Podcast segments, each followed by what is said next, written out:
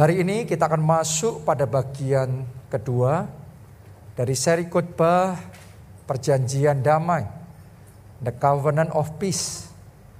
Di bagian yang kedua ini saya mau bagikan kepada kita semua satu jenis damai yang kita bisa alami di dalam Yesus.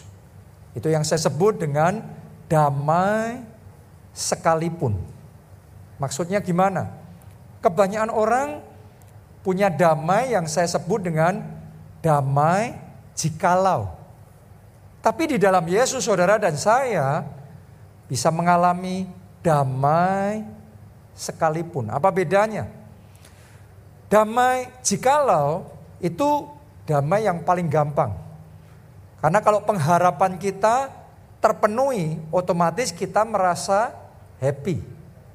Anda berdoa, mujizat terjadi, itu otomatis hati kita pasti bersuka cita.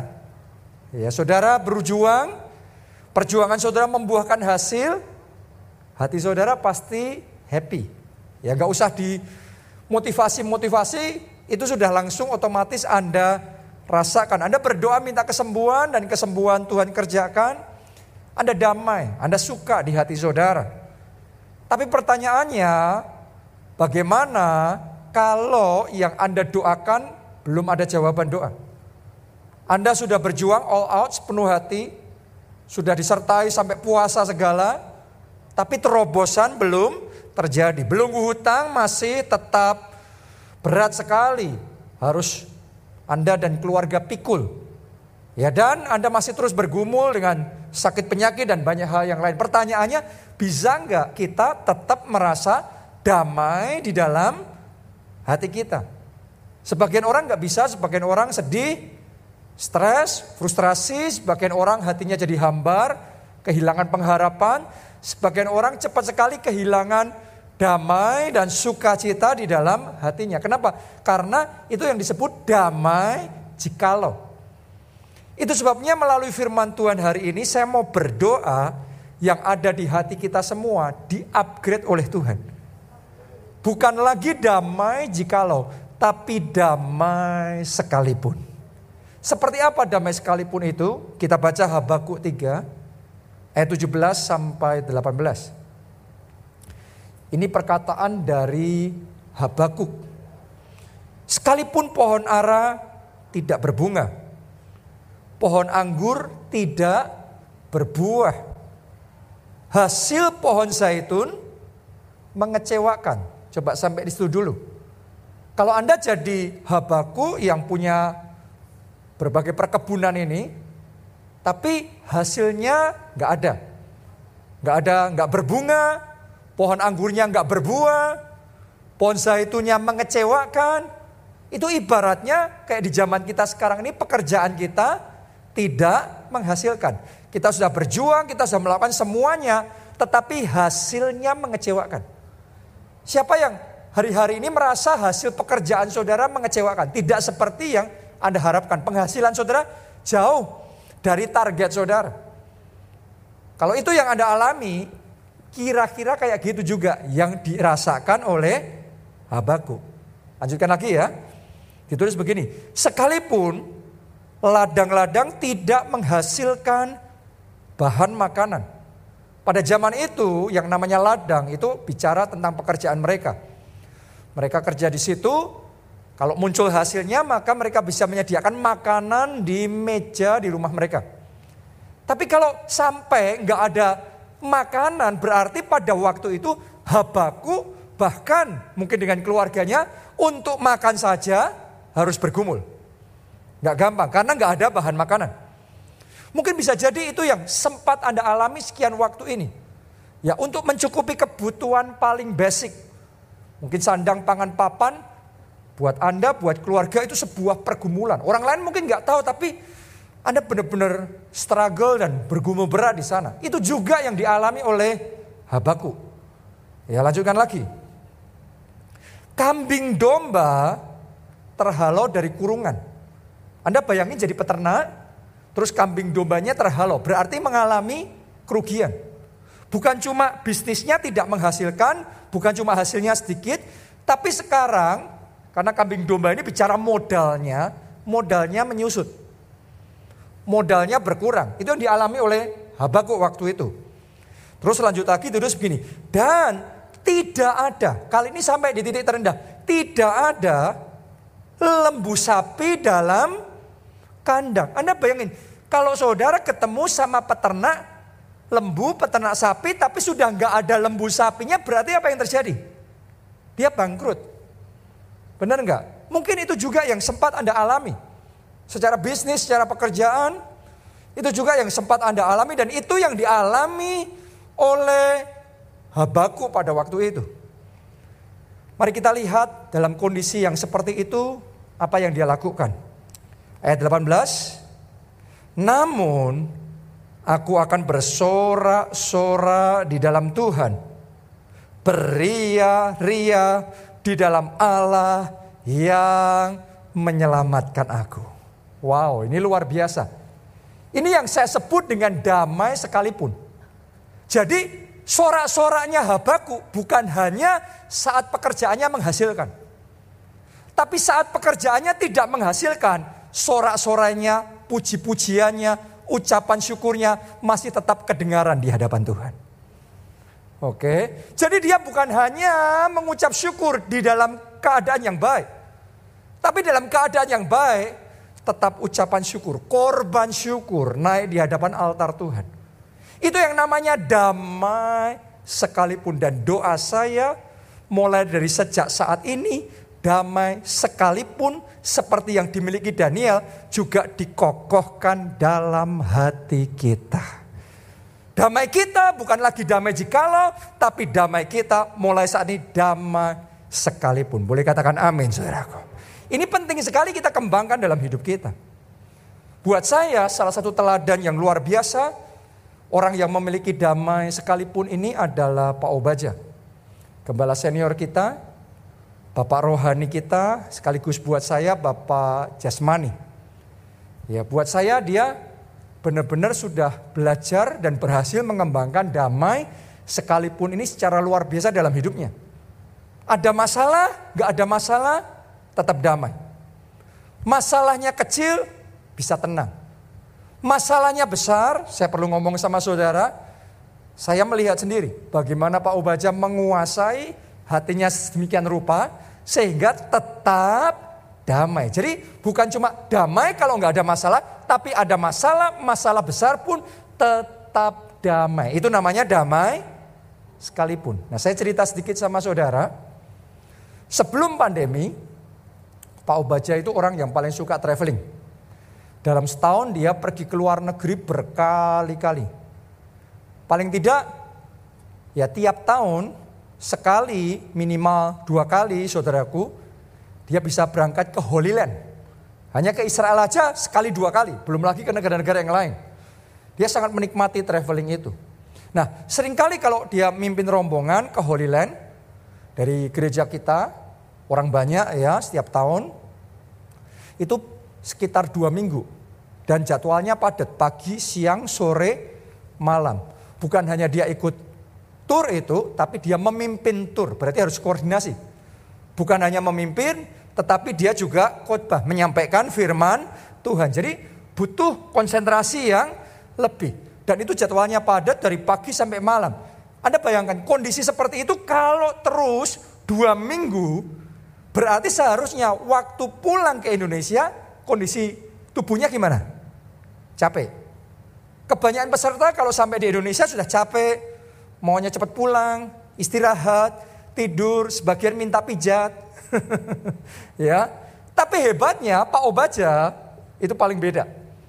Biasanya kalau pulang ke Indonesia itu hari Sabtu, begitu sampai di bandara langsung berangkat ke gereja, dia langsung khotbah sore, Sabtu sore.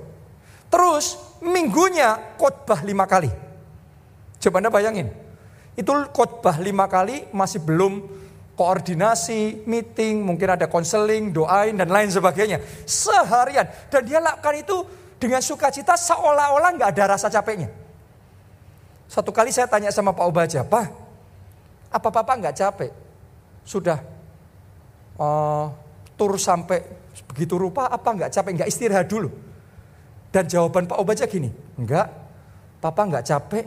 Karena buat papa itu traveling itu liburan. Ya, itu sama dengan refreshing. Nah karena sudah refreshing dua minggu full, maka pulang kan sudah fresh. Jadi buat apa lagi istirahat? Langsung pelayanan. Dalam benak saya waktu dengar jawaban Pak Obaja begitu, oh oke, okay. mungkin buat orang yang suka traveling, ya, yang namanya traveling karena hatinya gembira, jadi nggak capek. Karena itu fresh, langsung bisa pelayanan. Oke, okay.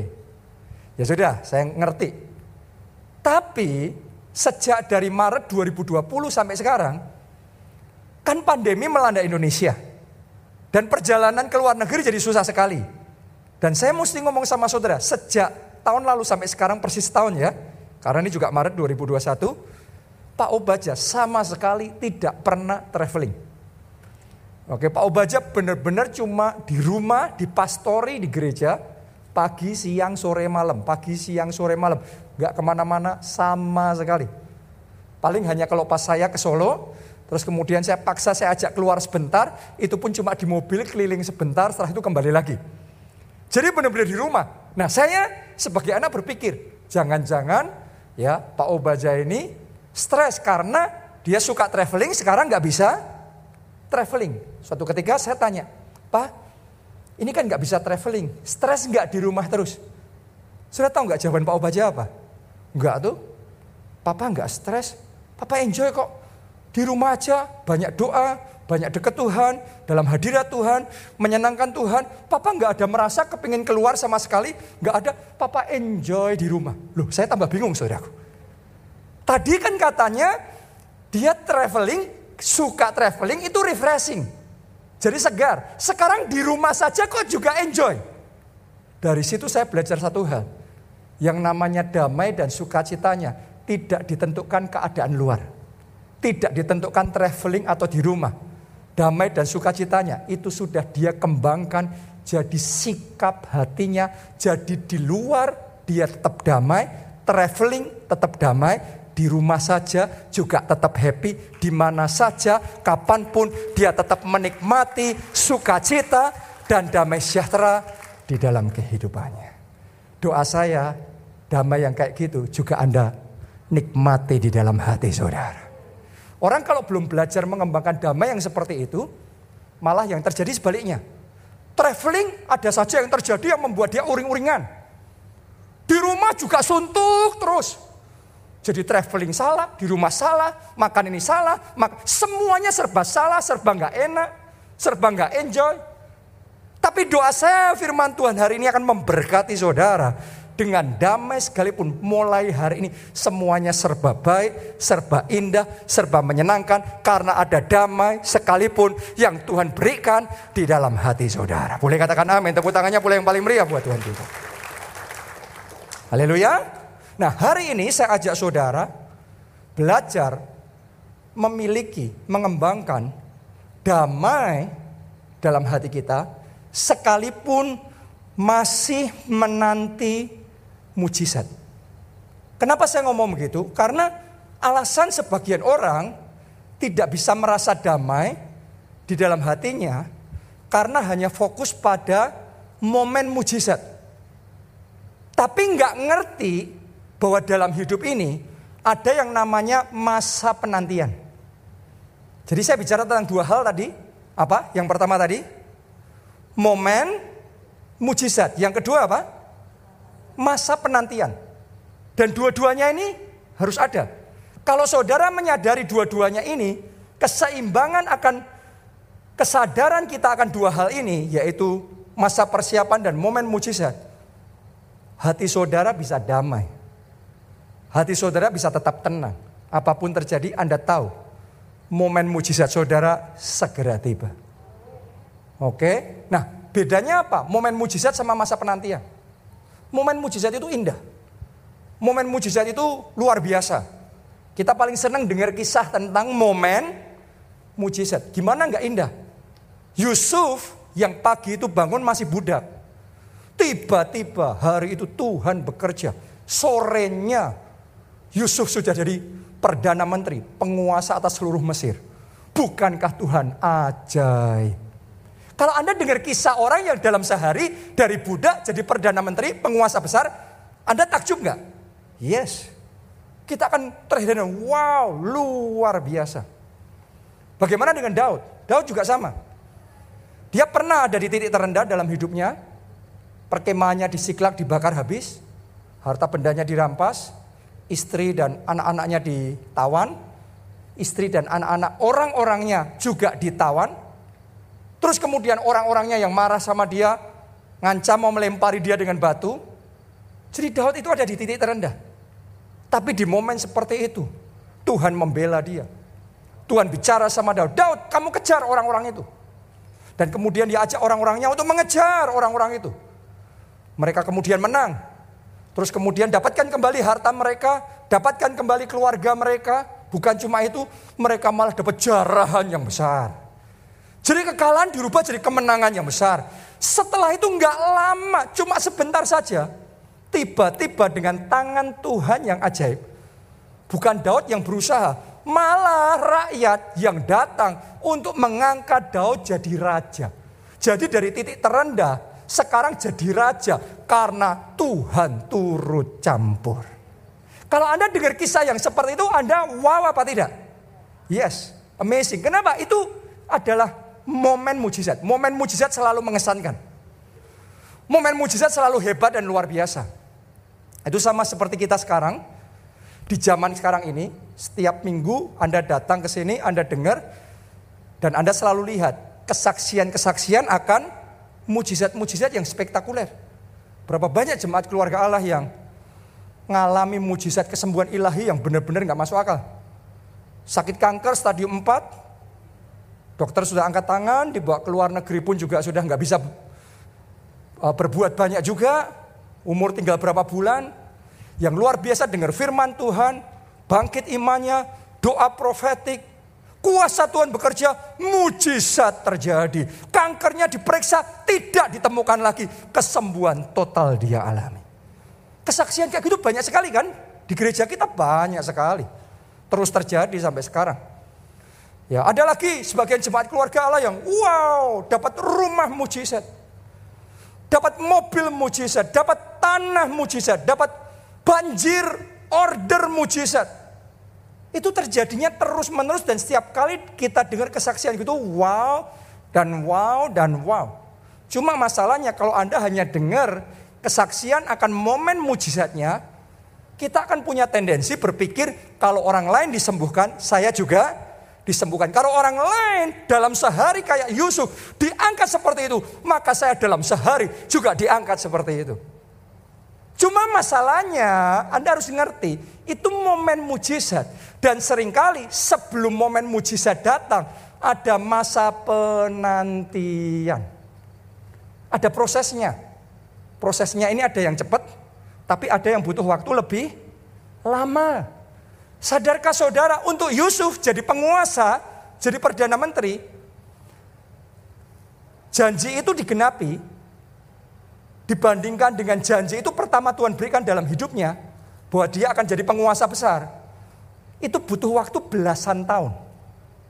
Jadi belasan tahun tiap pagi dia bangun, kapan tergenapinya ya? Hari ini jangan-jangan tergenapi, tapi tidak pernah tergenapi.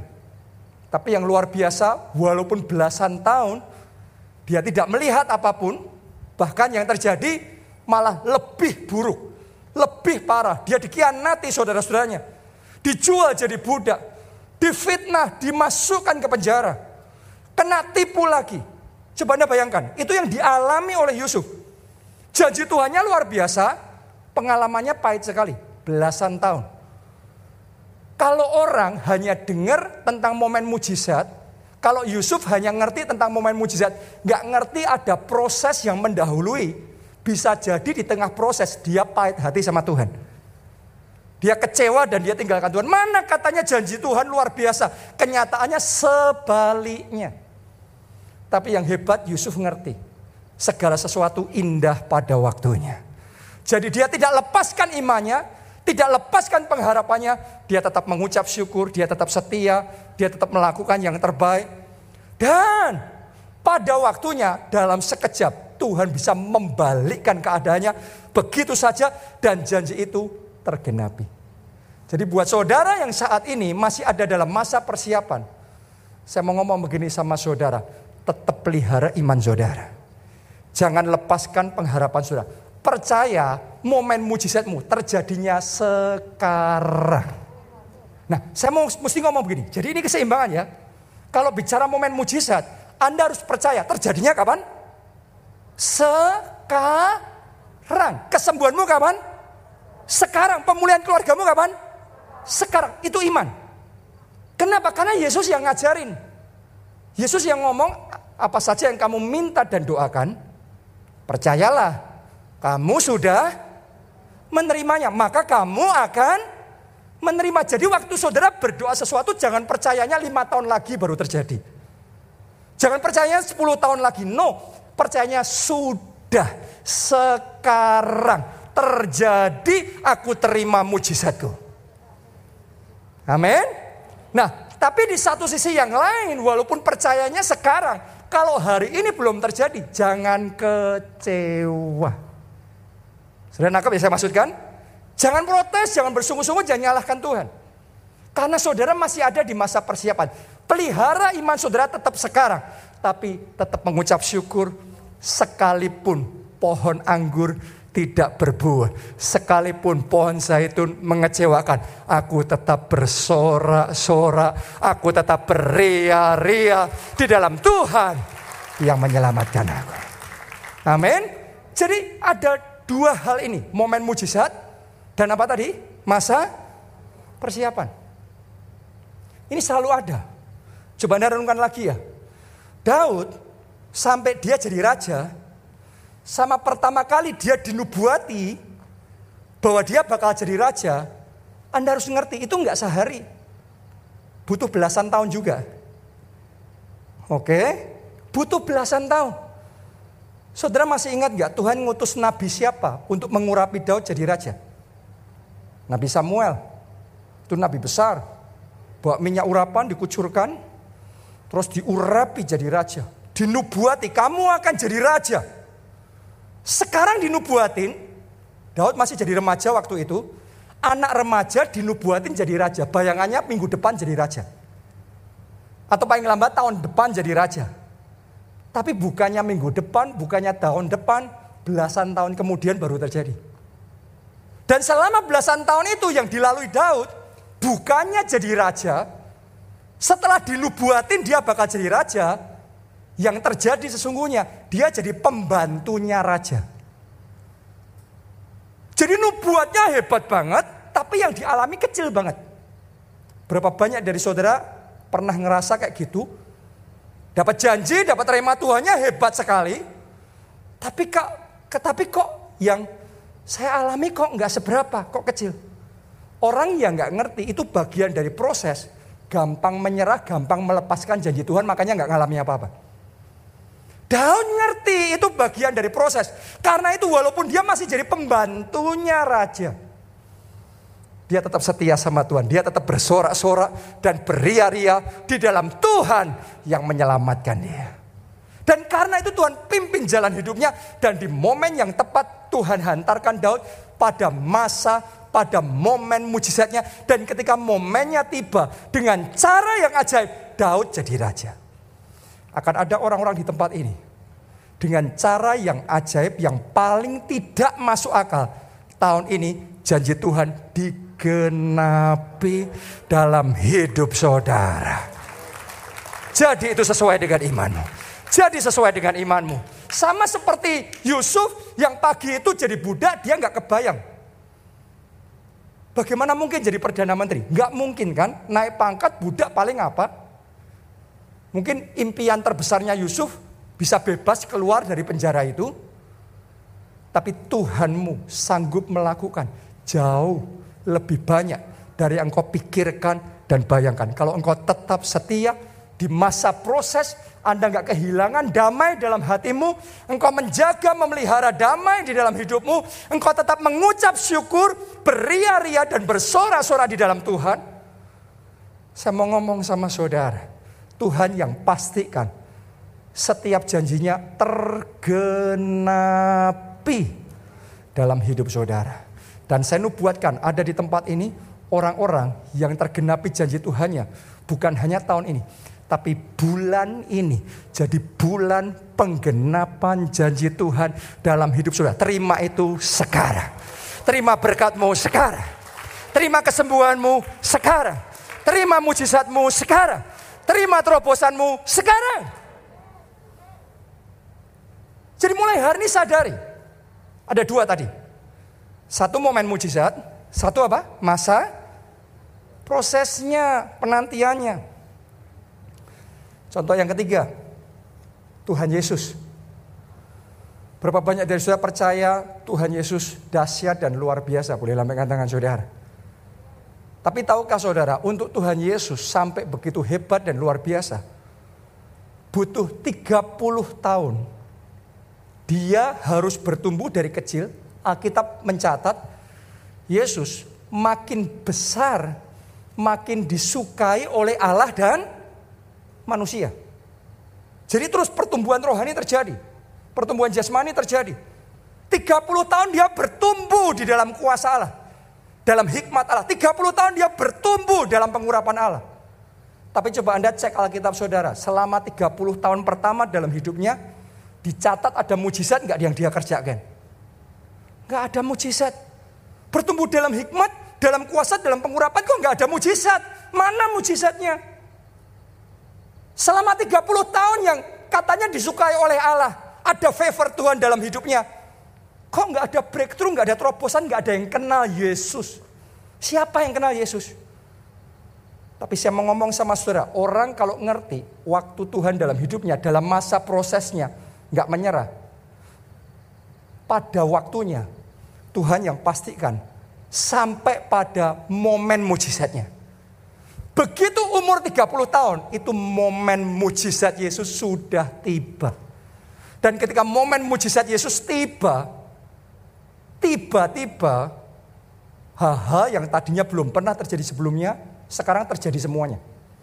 Yesus yang sama, yang bertumbuh dalam pengurapan, dalam kuasa Allah, yang tadinya nggak ada miracle, sekarang tiap hari mujizat terjadi.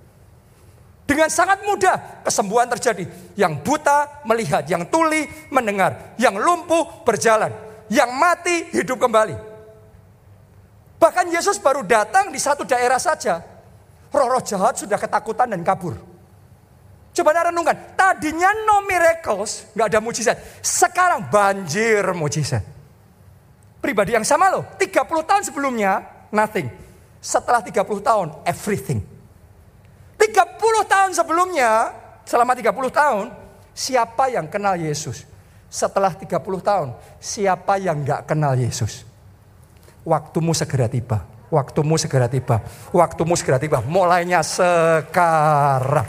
Tepuk tangannya boleh yang paling meriah buat Tuhan kita. Yesus saja butuh 30 tahun bertumbuh dalam pengurapan dan kuasa. Sehingga ketika dia berdoa, ketika dia doa profetik, deklarasi profetik, mujizat terjadi. Sebagian orang baru belajar tentang doa, belajar tentang kuasa Tuhan, baru sebulan, dua bulan, setahun, dua tahun, dan belum mengalami apa-apa, sudah ngambil kesimpulan mana. Katanya doa orang benar bila dengan yakin didoakan, besar kuasanya. Sebagian orang langsung nganggap ayat itu nggak berguna. Saudara belajar, Yesus tunggu 30 tahun. Tapi setelah itu, tiba-tiba semuanya terjadi sendiri saya benar-benar rasakan di hati saya. Akan ada orang-orang di tempat ini yang selama sekian tahun ini Anda belum melihat kemenangan, belum melihat terobosan, teman-temanmu yang lain naik tapi saudara turun sendiri. Anda nggak ngelihat usaha saudara menghasilkan, tapi tahun ini tangannya yang ajaib akan bertindak dalam hidup saudara. Nanti ini saya nubuatkan akan terjadi. Nanti tahun ini orang yang saya katakan ini mulai tahun ini pintu-pintu dalam hidupmu akan Tuhan bukakan dan kemenangan-kemenangan yang tidak masuk akal, keajaiban-keajaiban yang tidak masuk akal terjadi. Terima itu, terima, terima dalam nama Yesus. Sementara saya ngomong begini, saya merasakan ada yang ngikuti ibadah ini secara online dan Tuhan mau saya ngomong sama saudara. Tuhan juga akan kerjakan itu dalam hidup saudara. Karena engkau percaya terjadilah seturut imanmu. Amin. Jadi ada momen mujizat, ada masa penantian, ada prosesnya. Nah, di dalam semua masa itu belajar untuk tetap damai. Kita baca Yesaya 30 ayat 15 sampai 16. Sebab beginilah firman Tuhan Allah yang Maha Kudus Allah Israel. Dengan bertobat dan tinggal diam, kamu akan diselamatkan. Kalimat berikutnya ayo kita baca bersama. Satu, dua, tiga. Dalam tinggal tenang dan apa? Percaya terletak kekuatanmu. Sampai di situ. Dalam tinggal tenang dan percaya terletak kekuatanmu. Anda yang sedang gelisah nih. Anda yang banyak masalah, banyak pikiran dalam hidup saudara. Ini pesan Tuhan buat saudara. Dalam tinggal tenang dan percaya terletak kekuatanmu. Kalau ngadepin masalah jangan panik. Kalau ngadepin persoalan besar jangan biarkan damaimu dicuri oleh iblis. Jaga itu damai saudara. Miliki, kembangkan damai sekalipun tetap tinggal tenang dan percaya. Ya, wah kalau ini gimana Pak? Kalau itu gimana? Nanti kalau sampai kejadian gini gimana? Kejadian dalam tinggal tenang dan percaya, di situ letak kekuatan. Makanya saya belajar dalam hidup saya. Anda harus mengerti, saya ngurusi banyak hal dan banyak hal bisa terjadi yang tidak sesuai dengan yang saya harapkan, tidak sesuai dengan yang saya inginkan, dan itu bisa mengganggu hati saya. Itu bisa membuat sesek hati saya. Tapi setiap kali itu terjadi, ayat ini bicara dalam tinggal tenang dan percaya terletak kekuatanmu. Makanya ketika saya ngalami itu saya selalu ngomong all is well. Di hati mungkin merasa eh, campur aduk karena saya ngerti ada hal-hal yang eh, nggak enak. Ya, ini resiko.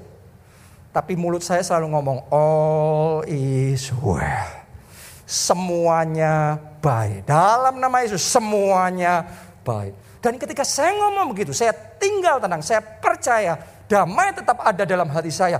Di situ kekuatan Tuhan diimpartasikan. Di situ kuasa Tuhan bekerja. Di situ malaikat Tuhan diutus. Dan di situ kemenangan terjadi.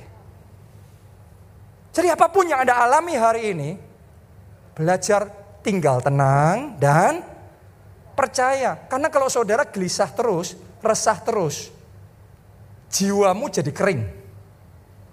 Rohmu jadi kering.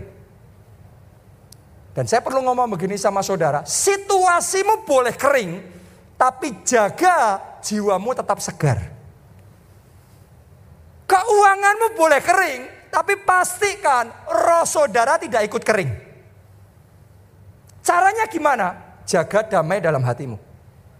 Jadi situasi kering, tapi pelihara miliki damai sekalipun. Caranya punya damai sekalipun gimana? Pikiran harus kita disiplin, fokus sama firman Tuhan. Kenapa? Karena kalau kita nggak sengaja fokuskan pikiran kita sama firman Tuhan, pikiran kita ini akan ngelantur. Coba Anda renungkan ya, kita manusia kalau sedang hadapi masalah yang besar dalam hidup kita, kita akan punya tendensi memikirkan segala kemungkinan terburuknya. Benar apa tidak? Dan semakin Anda pikirkan terus yang terburuk, Anda semakin stres. Akhirnya jiwa kita kering, kekuatan kita kering, sukacita kering. Roh kita ikut kering. No, no, no, no. Mulai hari ini, dengarkan baik-baik. Di dalam tinggal tenang dan percaya. Di situ terletak kekuatanmu. Pikirkan firman Tuhan. Saat Anda kekurangan, anda pikirkan, Tuhan gembalaku yang baik. Aku takkan kekurangan. Saat saudara sedang gelisah dalam hatimu, lanjutkan ayat tadi. Ya, ia membawa aku ke padang berumput hijau, ke air yang tenang. Saat Anda menghadapi masalah-masalah besar yang seolah-olah melampaui kekuatan saudara. Anda ngomong perkataan firman Tuhan. Kalau Allah di pihakku, siapa lawanku? Kalau aku bersama dengan Allah, aku lakukan perbuatan yang besar dan ajaib. Ketika Anda lawan itu, lawan itu. Nanti ya Anda akan ngerasa di hati yang tadinya kayak sesek gitu. Nanti akan mulai longgar. mulai longgar, mulai longgar. Sampai di titik tertentu kalau Anda gigih ya dalam perjuangan itu. Semua serangan yang membuat kita sesak tadi akan digugurkan. Hati kita akan mengalami kelegaan yang baru. Dan damai sekalipun itu kita bisa punya di dalam hati kita. Saya mau bacakan ayat terakhir tentang Daud ketika hatinya sedang gelisah. Mazmur Mazmur 42 ayat 12. Ini ayat terakhir, tolong pemain musik bisa siap di depan. Mengapa engkau tertekan, hai jiwaku? Dan mengapa engkau gelisah di dalam diriku? Saya tanya sama saudara, kalau Daud ngomong kayak gitu, berarti dia sedang hadapi masalah enggak? Yes, dia sedang gelisah nih. Dia sedang tertekan nih. Tapi dia nggak cerita sama banyak orang. Ini dia sedang komunikasi sama dirinya sendiri, ngomong sama dirinya sendiri, mengapa engkau gelisah? Mengapa engkau tertekan di dalam diriku? Ada nggak di sini yang sedang tertekan, kayak ada tekanan, aduh nggak enak sekali di hati, gelisah. Nah gimana caranya Daud ngatasi itu? Lihat kalimat berikutnya. Dia ngomong sama dirinya sendiri berikutnya apa? Berharaplah kepada Allah. Sebab aku bersyukur lagi kepadanya penolongku dan Allahku. Wow. Jadi saat Daud sedang gelisah, saat Daud sedang tertekan, dia ngomong sama dirinya, jangan terus lama-lama di dalam tekanan, jangan terus lama-lama di dalam kesedihan.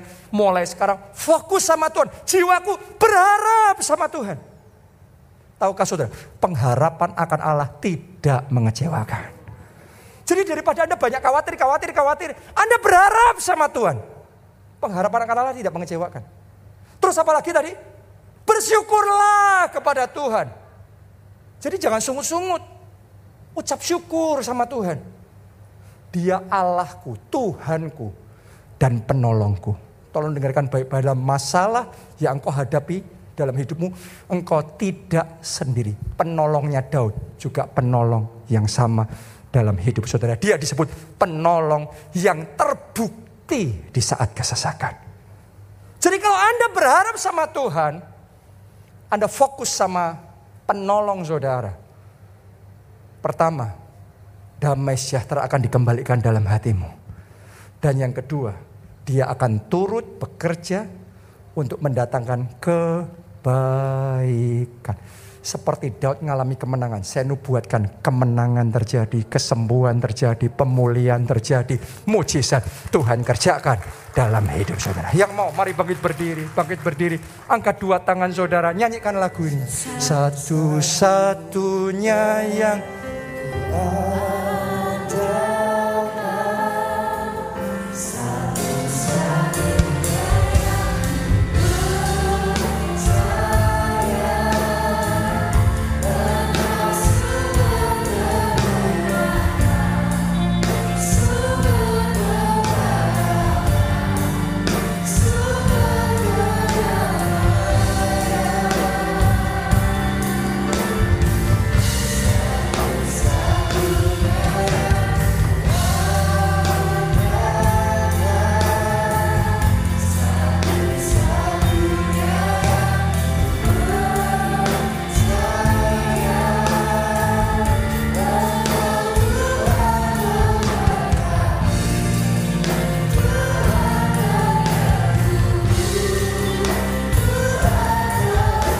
lagi.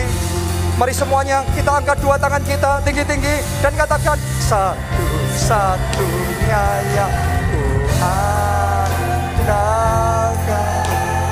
Kau penolong kami. Kau Allah kami. Yang kami percaya. Amin. Amin.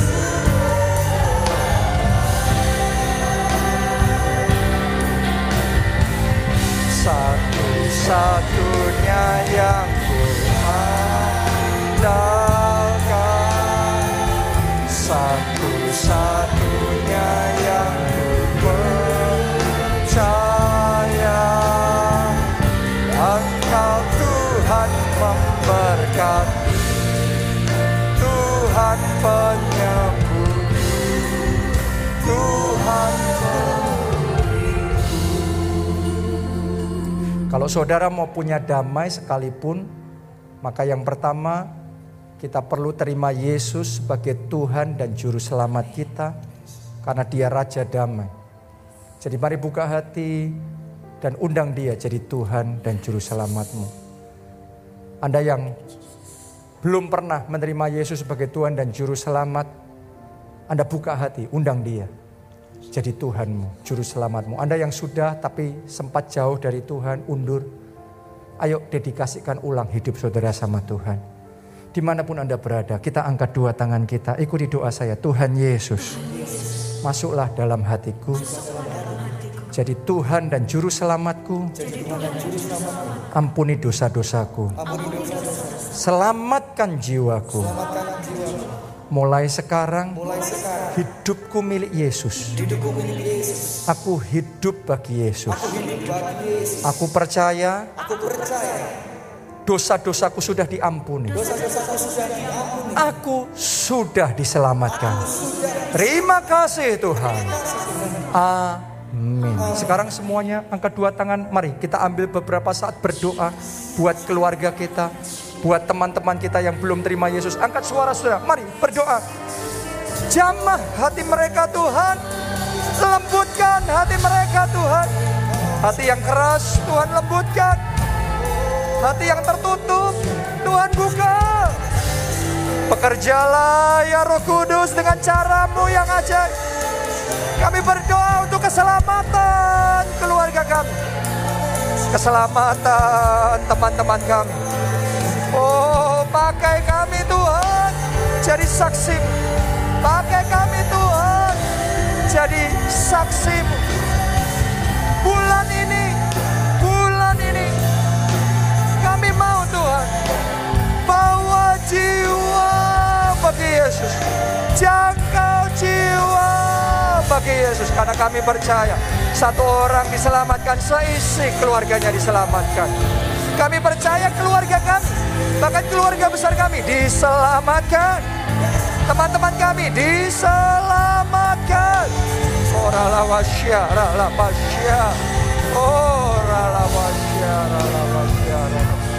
Jesus, Jesus. Yang kedua, setelah kita terima damai dari Tuhan, kita perlu mengaktifkan damai itu.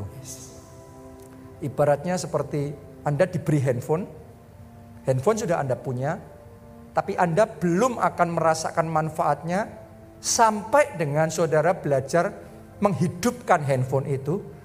Terus Anda pakai handphone itu baru Anda rasakan manfaat handphone itu. Seperti itu juga dengan damai yang Yesus berikan. Dia sudah kasih damai itu. Tapi sering kali kita belum belajar mengaktifkan Malah sebagian orang nunggu sampai Tuhan membuat kita merasa damai sendiri. No, no, no, nggak kayak gitu caranya. Hari ini ambil keputusan mengaktifkan damai yang dia berikan. Jadi apa pun yang terjadi, sekalipun, sekalipun, sekalipun banyak hal, sekalipun, sekalipun. Tapi aku bersorak-sorak. Aku tetap beria-ria di dalam Allah yang menyelamatkan aku. Miliki damai sekalipun ini dalam hidup saudara. Miliki damai sekalipun engkau masih menanti mujizat dan momen mujizatmu belum datang, tetap punya damai dalam hati saudara. Karena dalam hidup saya saya juga mengalami masa-masa penantian itu. Saya juga mengalami masa di mana saya berdoa tapi mujizat tidak terjadi. Saya mengalami masa di mana saya menabur tapi saya tidak melihat tuayan datang. Ya, saya melihat orang lain mengalami mujizat-mujizat hebat. Kok saya sendiri enggak ya? Kok seolah-olah yang terjadi dalam hidup saya yang ajaib-ajaib gitu enggak pernah terjadi ya? Saya kok yang logika-logika aja ya? Seolah-olah kayak firman Allah itu enggak jadi realita dalam hidup saya. Saya juga pernah perintisan gereja tapi bukannya maju, bukannya bertumbuh, malah stagnasi. Bahkan kemunduran. Saya pernah praktek firman Tuhan. Melangkah dengan iman. Saya umumin di depan semua jemaat. Satu proyek pembangunan gereja yang besar. Saya umumin saya perkataan-perkataan iman, perkataan iman. Ini pasti jadi. Tapi kenyataannya proyek itu gagal. Proyek itu kandas. secara manusia ya pasti ada rasa yang tidak enak di hati saya. Tapi saya kunci mulut saya, saya tidak mau bersungut-sungut sama Tuhan, saya tidak mau protes, saya tidak mau kecewa. Saya mau ambil keputusan seperti Habakuk dalam kondisi sekalipun, sekalipun, sekalipun. Tapi dalam hati saya, saya ambil keputusan. Saya tetap bersorak-sorak di dalam Tuhan. Dan beria-ria di dalam Allah yang menyelamatkan saya. Saya tidak mau penuhi surga dengan sungut-sungut saya. Tapi dalam keadaan seperti itu, saya penuhi surga dengan ucapan syukur. Saya penuhi surga dengan puji-pujian. Saya penuhi surga dengan penyembahan. Dan ternyata semuanya itu yang dipakai oleh Tuhan untuk mempercepat masa persiapan saya diakselerasi. Sehingga saya cepat sampai di momen mujizat. Dan percayalah saudara, karena saya ngalami saya bisa bersaksi sama saudara. Seperti Tuhan Yesus, 30 tahun di masa persiapan, nothing happen. Tidak diragukan ada pengurapan Tuhan dalam hidupnya. Tidak diragukan dia dicintai Tuhan. Tidak diragukan dia hidup di dalam kebenaran. Tapi nothing happen Begitu dia sampai momen mujizat, everything happen. Sudah nangkap yang saya maksudkan? Tadinya siapa yang kenal Yesus? Sekarang siapa nggak kenal Yesus? Coba renungkan, tadinya saya di dalam masa persiapan itu, saya punya imannya, saya melakukan yang diajarkan firman Tuhan, tapi nothing happen. Ternyata Tuhan mau ngelihat hati saya itu cuma tertuju sama mujizatnya, atau saya percaya dan ngejar Tuhannya dengan sungguh-sungguh. Begitu sampai tiba, Tuhan bawa saya momen mujizat. Sekarang baru percaya dikit aja, sudah jadi lagi. Jadi kalau dulu percaya banyak, nggak ada yang jadi. Sekarang percaya dikit, lebih dari yang saya percaya Tuhan kerjakan. Jadi terobosan jadi, jadi banjir mujizat jadi. Itu terjadinya melampaui yang kita pikirkan dan bayangkan. Kayak nggak ada kalahnya, kayak nggak ada gagalnya. Kalau Anda sampai di momen mujizat yang saya yakin ada orang-orang di tempat ini ada yang bulan ini, ada yang tahun ini, saudara akan melihat momen mujizat Tuhan kerjakan. Dan semua yang Anda pikirkan dan bayangkan, Tuhan akan lampaui semuanya. Tapi sekarang kalau Anda masih dalam masa persiapan, jangan sungut-sungut ya. Jangan kecewa sama Tuhan ya, jangan undur ya. Mulai hari ini ngomong sama, seperti habaku sekalipun. Doaku belum dijawab, sekalipun belum ada terobosan. Namun aku bersorak-sorak, dan beria-ria di dalam Tuhan yang menyelamatkan. Aku tetap mau damai sekalipun di dalam hatiku. Yang mau, mari angkat dua tangannya. Katakan, sekalipun mujizat belum terjadi. Sekalipun kemenangan belum terjadi. Sekalipun doaku belum dijawab. Namun aku bersorak-sorak. Aku beria-ria di dalam Yesus yang menyelamatkan aku. Mari semuanya katakan, thank you Jesus. Katakan terima kasih. Semuanya ngomong syukur, syukur, syukur. Terima kasih, terima kasih. Mari penuhi surga dengan pujianmu. Penuhi surga dengan ucapan syukurmu. Penuhi surga dengan penyembahanmu.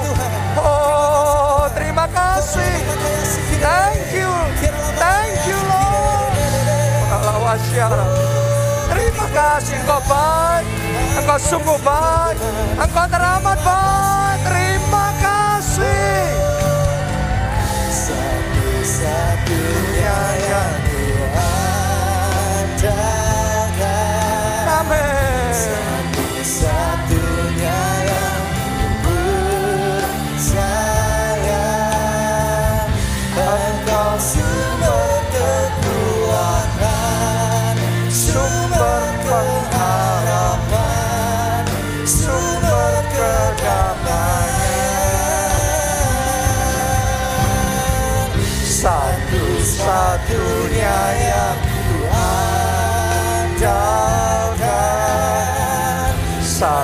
Satu-satunya yang ku percaya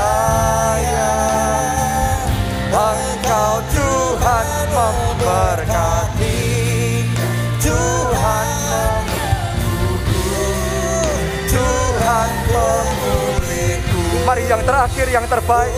Semuanya lambaikan dua tanganmu. Katakan satu-satunya yang Tuhan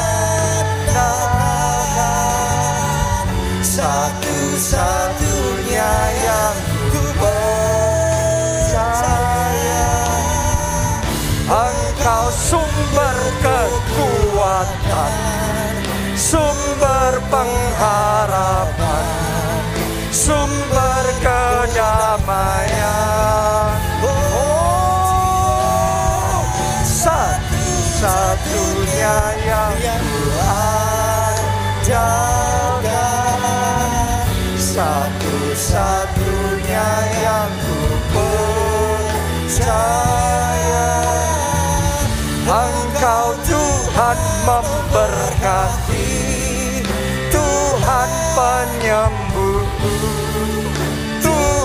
pemulihku Mari katakan dengan iman Engkau Tuhan Engkau Tuhan memberkati. Tuhan penyembuhku. Tuhan pemulihku Haleluya. Thank you Jesus.